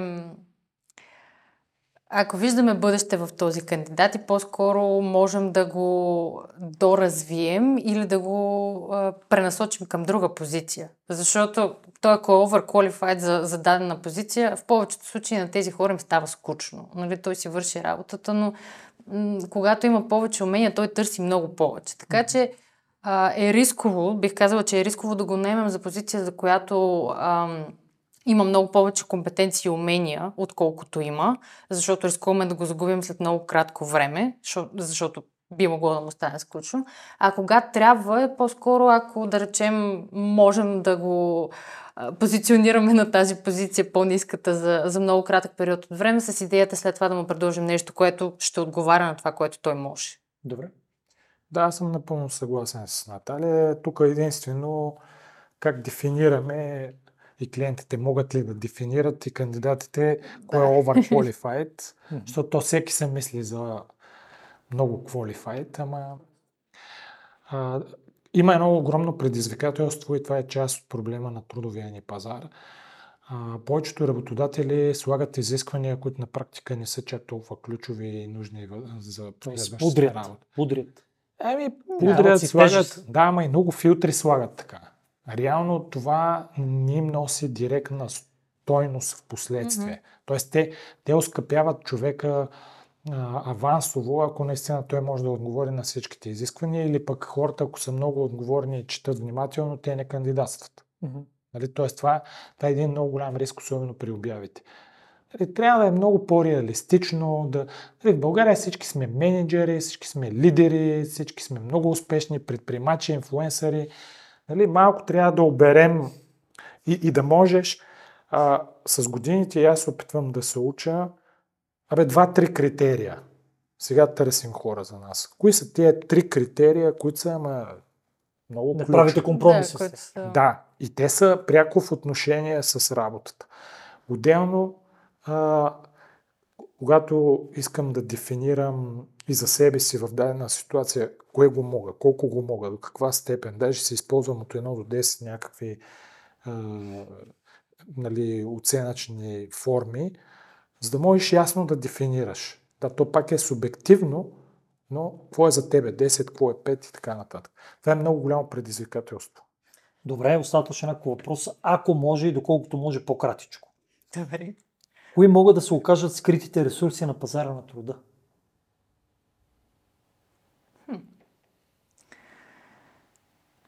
Скритите ресурси бих казала, понеже взехме темата за майките. Ако им се предостави възможност хем да гледат децата, нали, докато са в майчество Да, да. говорим, не след като са се върнали вече на работа. Те за мен са един скрит ресурс. А, студентите и младите също. Да им се дават просто повече възможности. Добре.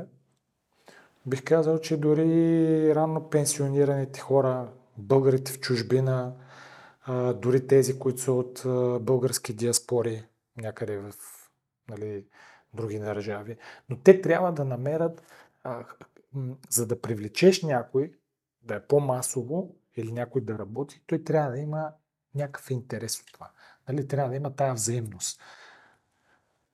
Има ли компании, които напускат България, защото не могат да си намерят кадри? Чували ли сте за такива компании? Твърдо да. Твърдо да, мога да кажа. Аз знам и за конкретни примери. Аз лично не съм чувала, но явно има, има такива примери. Особено когато става въпрос за специфични производства извън София, това се превръща. Те си продават бизнеса, нали? Не го затварят от днес за утре, но твърдо това е много голям проблем. Вярно ли е твърдението, че хората напускат своите менеджери, не компаниите, в които работят? За мен да. Абсолютно. Има ли по-голямо желание от страна на работодателите да наемат хора с различни физически предизвикателства, телк, различни нива на инвалидност и т.н.?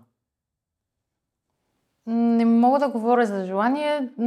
Някои компании започнаха да се ориентират към, към подобен тип хора, но по-скоро бих казала, че там стигмата на, на физическия недъг продължава да е, да е фактор и за това и много предизвикателно, предизвикателно за подобен тип хора да, да намерят работа. И съответно работодателите просто не отварят такива позиции, които да... Ето още един Интегрират. ресурс за пазар. на Да. Труда. Хора, Абсолютно. които са в пъти по-лоялни, може би. Защото аз съм имал в края, в края на сезон 2 а, епизод с а, двама гости, свързани с а, предизвикателствата как единия да стигне с инвалидната количка до работното място или до, самата, до метрото да слезе. И другата дама от а, Джамба, която мисля, че а, едно от нещата, които правят е да консултират подобен тип хора, да ги свързват с работодателите. Те казват, че има много минимален прогрес, но е, сме още много далеч. Тези хора съществуват. Те искат да са Така е. полезни на себе си. Да, това е много болезнена тема. Какво кандидатите за работа не знаят за обема отговорности и служебни задължения на тези, които организират и водят техните интервюта? Какво не знаят за специалистите по отбор? Освен, че в LinkedIn сме най-черните, най-грозните, най-нелоялните, най-най-най-най-най. И са предимно жени. Да. Значи аз не съм в тази категория. Ставаме двама. Какво кандидатите за работа не знаят за хората, които правят подборите?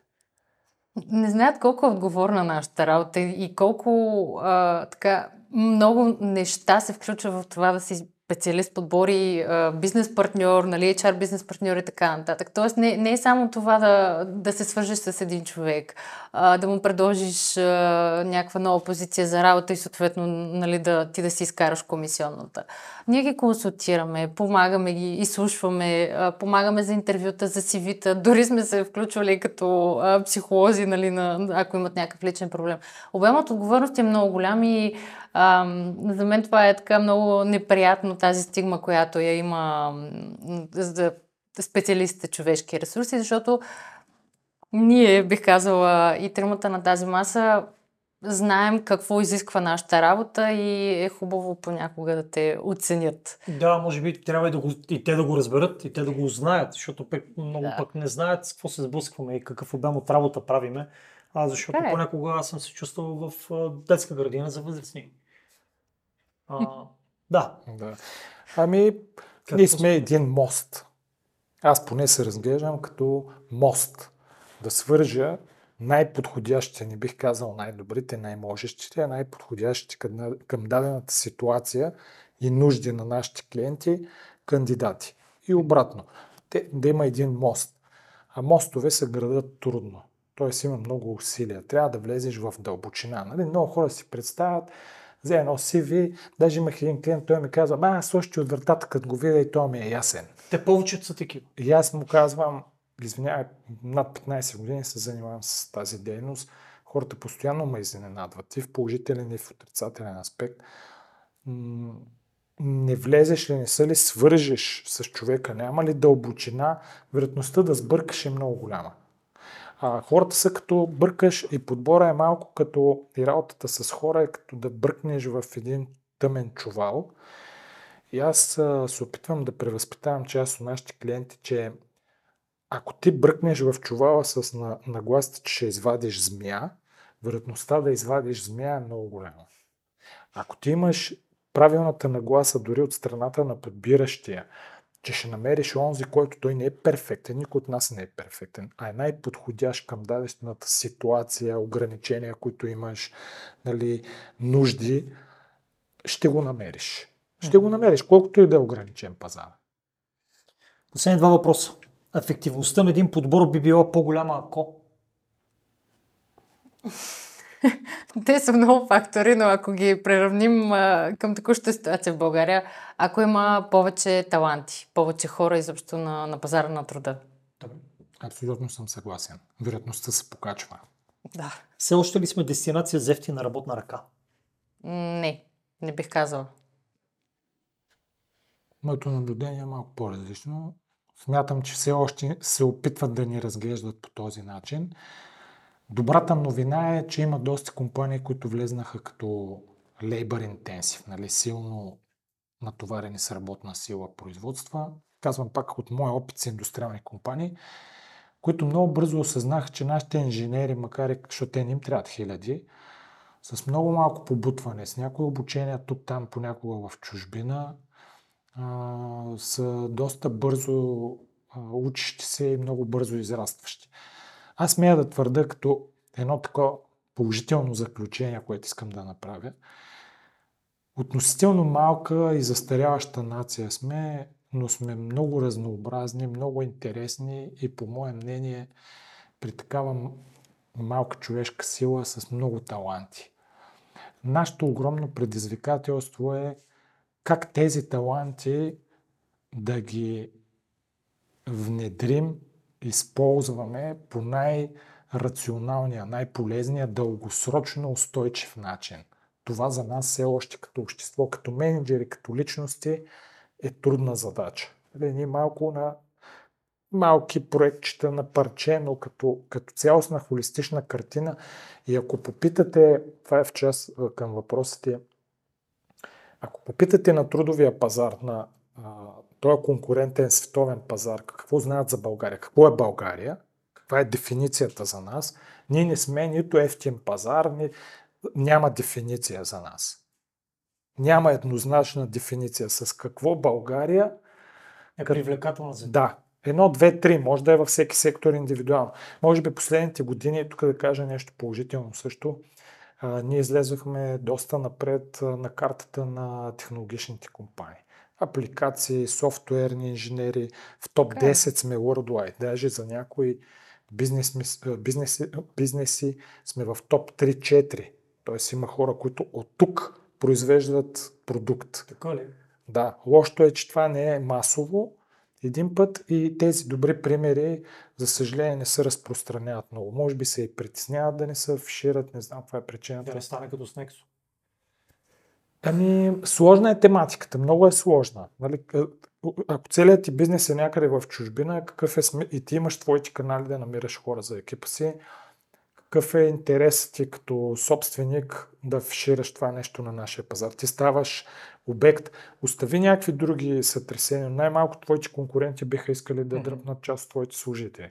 Тоест ти нямаш практически интерес да го правиш, но ние като общество имаме нужда от положителен заряд. Нали? Тоест това да се знае, че го има като... А, ние сме математическа нация и определено имаме голям потенциал за такъв тип технологични инженерни позиции. Много неща още ми се иска да обсъдим, но ще трябва да ги минимизирам в няколко. А, искам да разбера за очакванията на хората, дали се промениха след COVID. Какви очаквания имат към работата, какви очаквания имат към работодателя, към средата, към колегите. Има ли нещо, което на вас ви е направило впечатление, пък за по-високите позиции също не зачеркнахме темата. Има ли нещо, което смятате, че след COVID се е променило до толкова, доколкото е видимо и е станало по-разпознаваемо? Очакванията на хората не, не бих казала, че толкова се променили. По-скоро ам, искат да се чувстват обгрижени и съответно работодателите пък започнаха да полагат много усилия точно в тази насока, да, да ангажират служителите и да се чувстват удовлетворени, за да могат да ги задържат. Очакванията за мен поне не, не са се променили, по-скоро може би търсят повече сигурност. Това е нещо, което се наблюдава последните няколко години. Това беше най-вече заради първо COVID, след това последните няколко години немалко компании затвориха нали, на глобално ниво, освен нали, стартъпите или пък всички така освобождения, които чуваме от големите, големите компании на световно ниво. Така че по-скоро може би сигурността е нещо, което търсят, т.е. поне това, което ние виждаме като агенция, че предпочитат да работят в по-голяма, в по-глобална компания, която точно тази сигурност да им, да им осигури. По отношение на, нали, на заплащане и на неща, които те искат от работодателя, нещата са ни същи, каквито са били преди 2-3 години и каквито може би ще продължат да са същите. Нали? Искат всичко някои, искат по-високо заплащане, да им е интересно, да им е разнообразно. Но нали, тук вече говорим и за управление на очакванията от страна на работодателите. На средно и топ менеджерско ниво, това, което ми като допълнение към Наталия, което ми прави впечатление е, че не са толкова отворени да правят промени, колкото беше преди години. Тоест, отново търсят сигурност. Искат да избегнат риска от провал, риска да останат без работа, тъй като и бройката на... Отварят се много работни места на базисни нива в някои сектори, но в други сектори, особено за високи менеджерски позиции, даже намаляха някои позиции. Кластеризират се бизнеси, изнасят се в други държави, централизирани такива хъбове. Нали? И специално на тия нива хората са по-внимателни в а, промени нали, да правят. И второто нещо, което пак е свързано с сигурност – като че ли виждам една масова практика, все повече хората да си търсят work-life баланса. Много трудно. Аз това ли искат повече 4-дневна работа седмица? Вероятно, да. Вероятно и между другото в Штатите има едно проучване. Uh, повече от половината работещи в Съединените щати искат да имат 4-дневна работна седмица.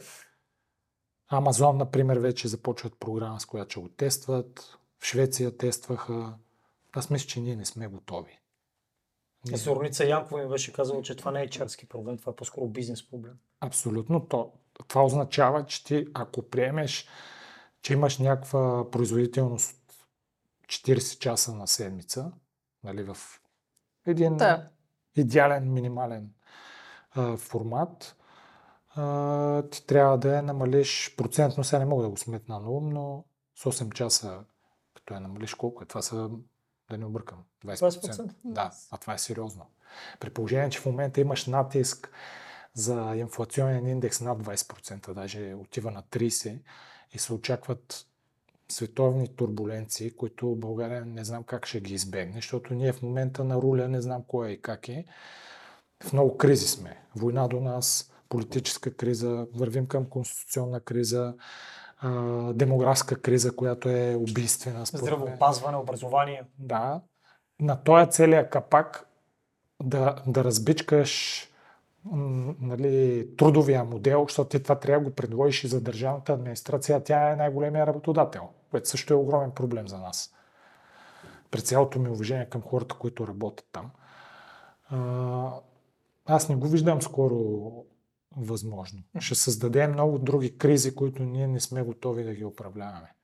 Разсъждаваме като работодател. По-скоро имаше една тенденция за гъвкаво работно време. Тя законово е разрешена. Не знам как се управлява в фирмите. Нямам пряко наблюдение, нали? Аз мисля, че за много фирми кодекса на труда е врата в полето. Вероятно да. Защото са толкова дъвчене и толкова уж приоритети и толкова уж съсловни браншови организации.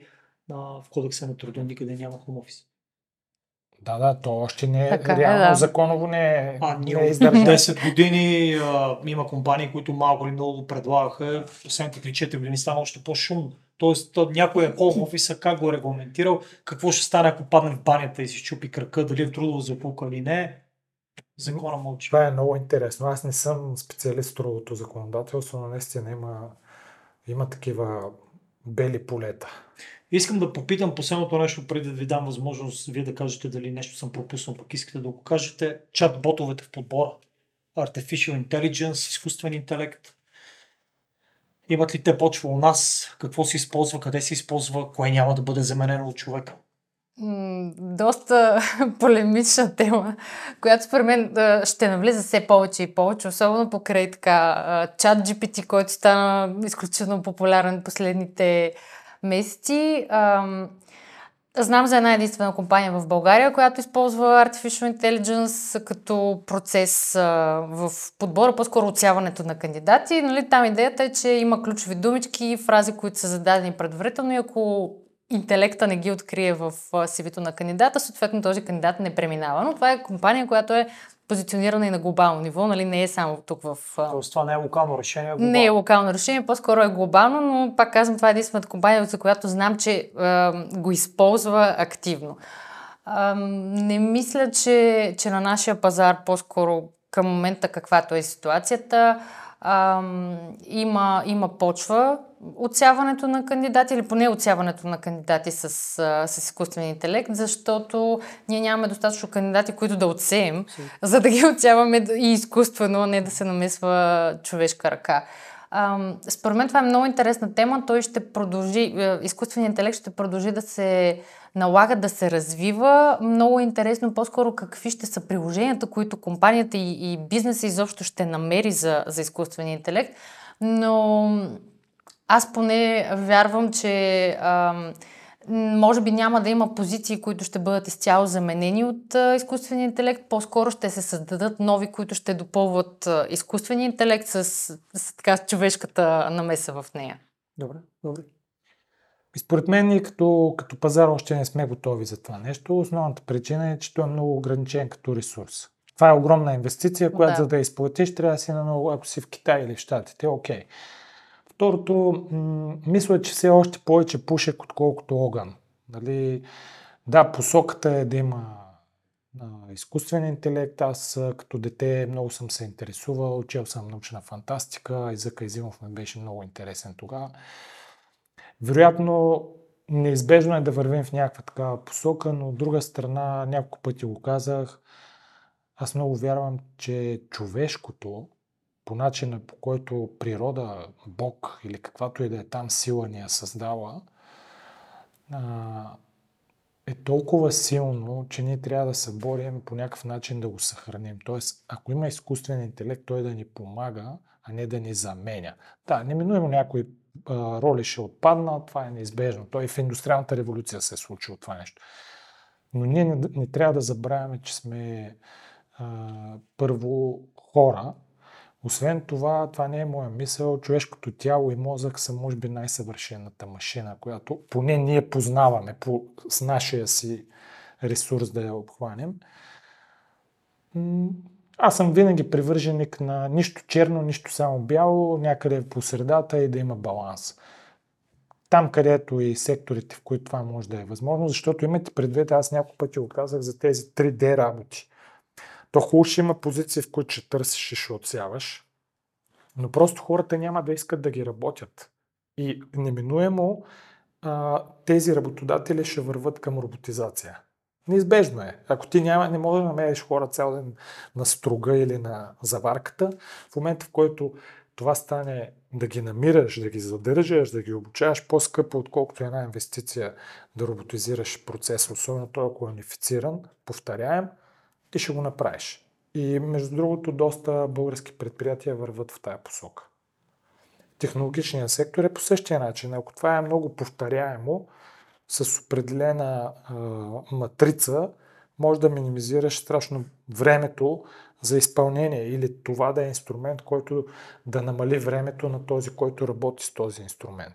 Визирам инструмент за вкарване на данни, изкарване, анализ, но на края на чат-бота, нали, моето мнение е кой прави оптимизационния анализ. Защото той е винаги субективен. Контекста на нещо, нали, където винаги запетайката може да промени нали, по ефекта на пеперудата.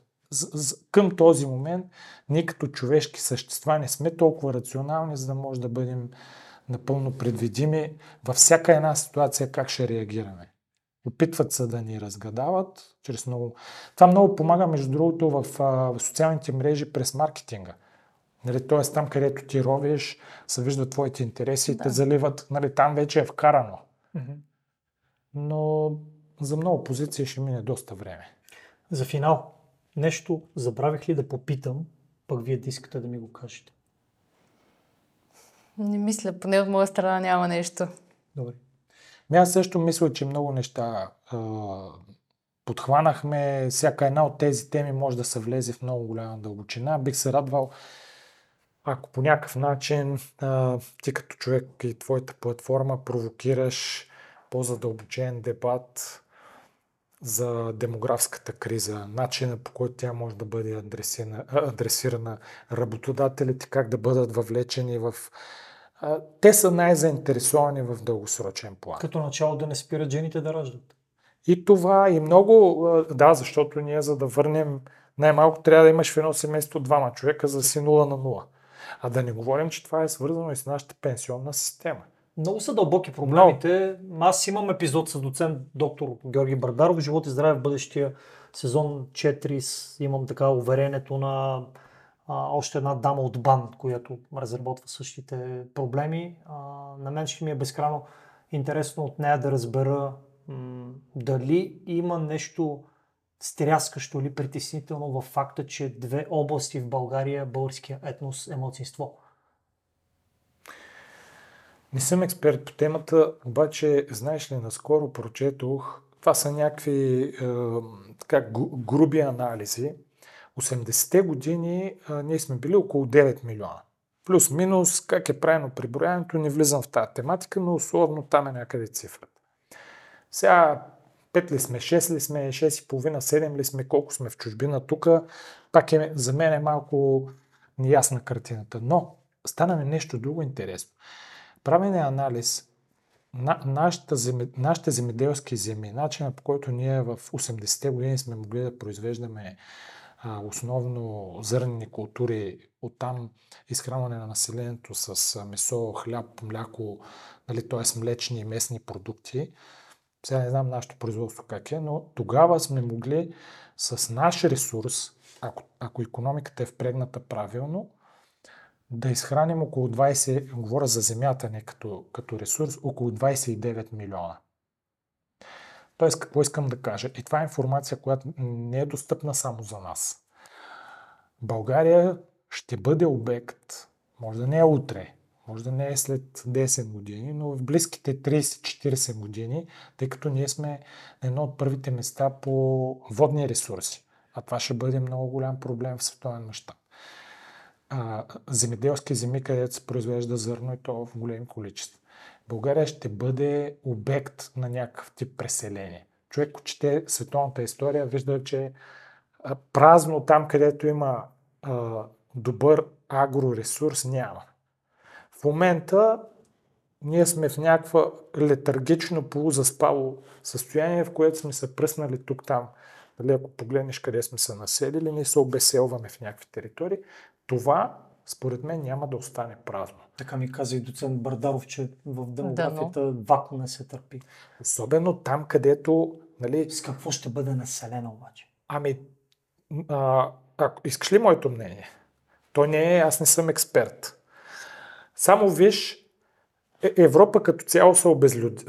намалява. Нали? Тоест, във всяка една държава Има някои изключения. Демографски не стои много добре на фона на световен мащаб. Далечната част на Азия е много далеч. Но има един друг континент, който се развива изключително прогресивно по отношение на демография. И това е Африка. А Африка има почти сухопътна връзка с Балканския полуостров. Почти. Ако приемеш, че... Да. да ако приемеш нали, Босфора, че е част от островите, което и в момента ние говорим за някаква иммиграционна вълна. Това е алабала. Нали, смисъл единични случаи 100, 200, колко да са. Нали, на седмица, две. Да, те са някакъв сигнал, но още не е дозрял момент. А, а Африка, по начина по който там са земеделските земи, особено в Централна и Северна Африка, те няма да могат да изхранат, ако се отвои тяхното население. И това население трябва да се храни. То ще иска някъде да отиде. И тук социалните медии също са един фактор, защото тези хора виждат, че има къде да отидат. Тоест, те имат перспектива. Не са, да не говорим, че много от тези държави се отварят. Те бяха така силно диктатурни, където затворено живееха. Сега това нещо се отваря, отваря, отваря. А, има държави, които инвестират в Африка с политика 100 години напред. Да не цитирам, нали, досещате са кои са. Ние, ние не инвестираме в собствената си инфраструктура. Реално инвестираме европейски пари. За какво говорим? Къде инвестираме нашите пари? В какво? И, и от тук, дали ще е мълцинство, мнозинство, то ние като, като народ ще сме мълцинство.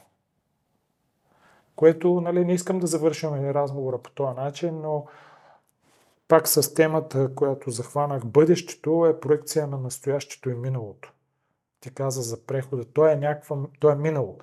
Как се е случило, що се е случило, хубаво е да се анализира, но въпросът е по-скоро как, какво правим сега, ако искаме да, да стигнем в точка Б, С или каквато сме си наумили. В противен случай се движим по течението и то ще ни отнесе. Къде ще ни отнесе, не мога да кажа. Благодаря ви за отделеното време и благодаря, че поставихме повече въпроси, отколкото да даваме отговори, но пък аз разчитам, че хората, които гледат и слушат този подкаст, са безкрайно любознателни и малко по-нетипично устроени, някой друг да им дава на готово нещата, сами могат да проверят и да се до, до, до информират. Благодаря наистина за отделеното време. Мисля, че така може и 12 епизода да запълним с вас, така като си говорим, защото наистина преди да тръгнем да си говорим за подбор, за пазар на труда, има здравеопазване, има демография, има образование, има култура, ако щеш. Затова и подкастът е капитал човешки, защото човешкият капитал не се формира само и единствено от това, че някой не е да свърши работата Хикс, а има много, много, много фактори преди това и не трябва да ги неглижираме, защото пазара на труда е просто един пазар. Каква стока ще сложим там, дали ще можем да си я позволим и дали ще изхвърлим, ако се развали е въпрос на зрялост и на малко по-стратегическо мислене. Абсолютно съм, Абсолютно. сме съгласни. Благодарим ти. Разликата и аз съм свидетел на едни и същи компании в тия над 15 години. Разликата е правят хората. И то на всички нива. Нито едно ниво не трябва да бъде подценявано. Добре. Приятели, Благодарим. това беше поредният епизод на подкаста Капитал човешки. Може би това е най-дългият, но пък вярваме, че е доста смислен, защото на база опита и експертизата на моите гости успяхме да обхванем много, много, много теми, за които не бяхме планували посоката, но пък стана изключително интересно, поне за мен, вероятно, вероятно и за вас.